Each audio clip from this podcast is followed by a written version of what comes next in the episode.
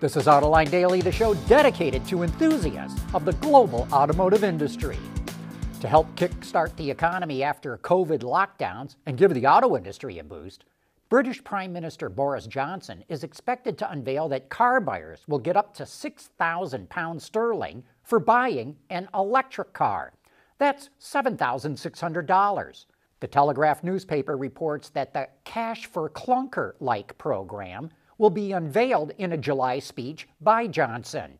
The UK government also plans to spend a billion pounds to build more public EV chargers in the country. Speaking of EV chargers, the number of stations around the world grew by 60% in 2019.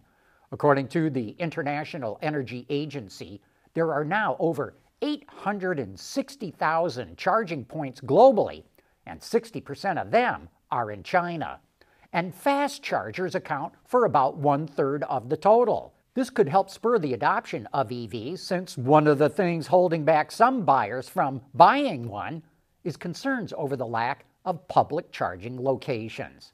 And British sports car maker Lotus is going through one of the biggest transformations in its 72 year history.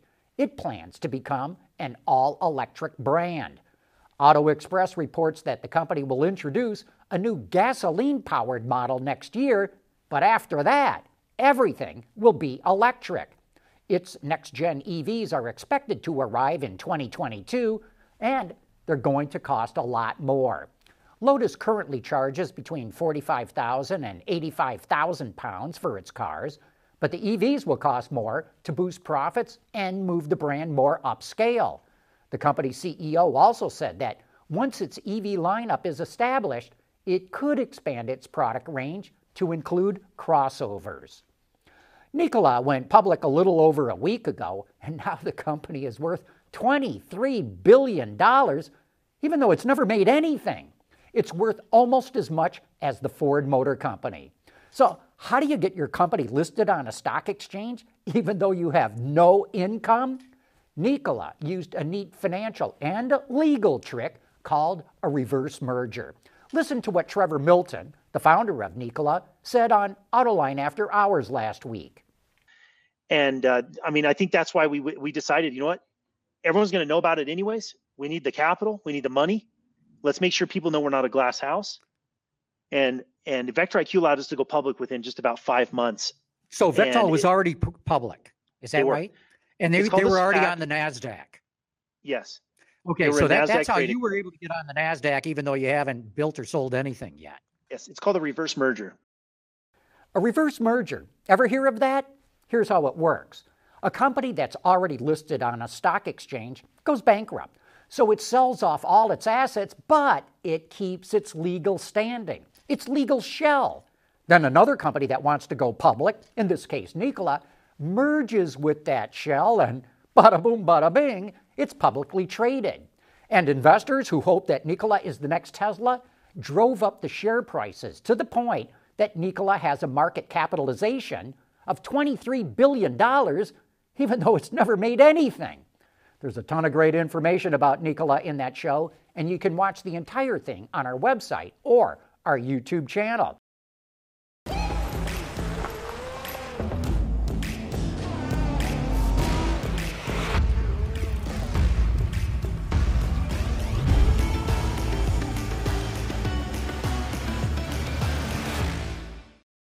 Mahindra lost its fight against FCA, but it's going down swinging. The International Trade Commission ruled that Mahindra's Roxor looks too much like a Jeep Wrangler and issued the company a cease and desist order. Mahindra must stop importing, building, and selling any infringing vehicles or parts. There's a short review period during which Mahindra plans to appeal and it says that the violating vehicles are no longer in production. It refreshed the Roxor in 2020 so it looks less like a Wrangler. While it did significantly change the front end design, the problem for Mahindra is that the ITC ruled it infringed upon the Wrangler's, what they call, and I quote here, trade dress, or the things that make a Wrangler look like a Wrangler. That includes the overall boxy shape and flat front fenders, and not just the grille. In more Mahindra news, it wants to give up control of South Korean automaker SsangYong Motor.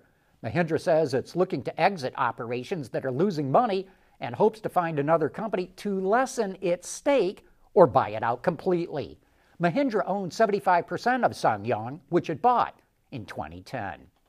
Ford finally put an official reveal date on the all new Bronco. The SUV will make its debut on July 9th, according to a post on its Instagram page.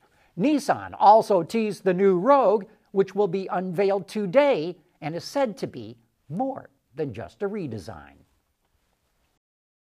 AutoLine Daily is brought to you by Bridgestone Tires. Your journey, our passion. The COVID 19 pandemic has really hurt the auto industry, and automakers are looking for areas to cut cost, in some cases, by delaying redesigning vehicles. Auto Forecast Solutions is reporting that Ford just canceled the next generation Edge, codenamed CDX 777 which is made at Ford's plant in Oakville in Canada.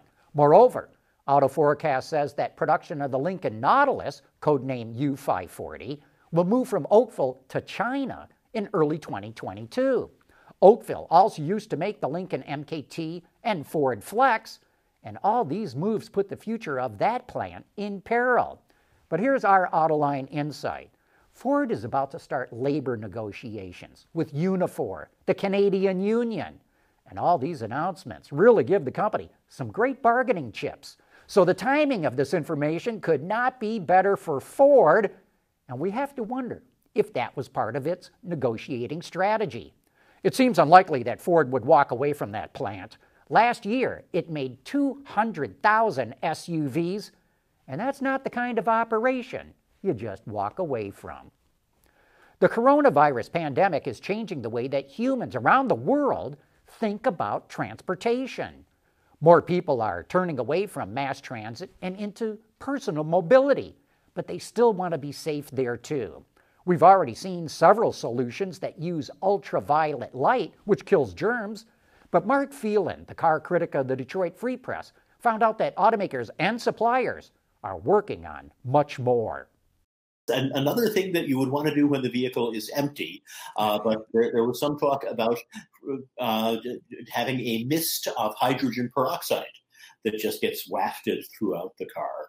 And, and these are all things you, would need to leave accessories, you know, running for, for power and stuff like that. But these are all things that could be programmed into a car so that, you know, if, if the vehicle is empty and locked and the motion detector, you know, says that there are no living creatures in it, the, the fan just kicks up and there's a little reservoir of, you know, hydrogen peroxide, you know, maybe in, in the glove box uh, uh, that uh, it gets, you know, squirted into the HVAC system and you refill it every once in a while. It's a twist on what some luxury companies do with the you know designer scents in their cars now.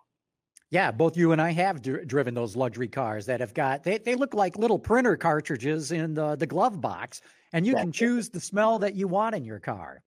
So exactly. you're you're right. Why why not do choose something that kills all the bacteria as well? Right. It, it, there definitely seems to be interest in, in that. And one of the things that the suppliers, you know, all said is that they're studying right now because they want to figure out is this a concern that people will still have a couple of years from now, or, or is it short lived? Uh, but you know, I and that that is the unanswerable question right now. But there's a lot of interest and investigation going into all these things. You can check out that entire interview to see even more ways that vehicle interiors could be protected against viruses. And with that, we wrap up today's report. Thank you for watching.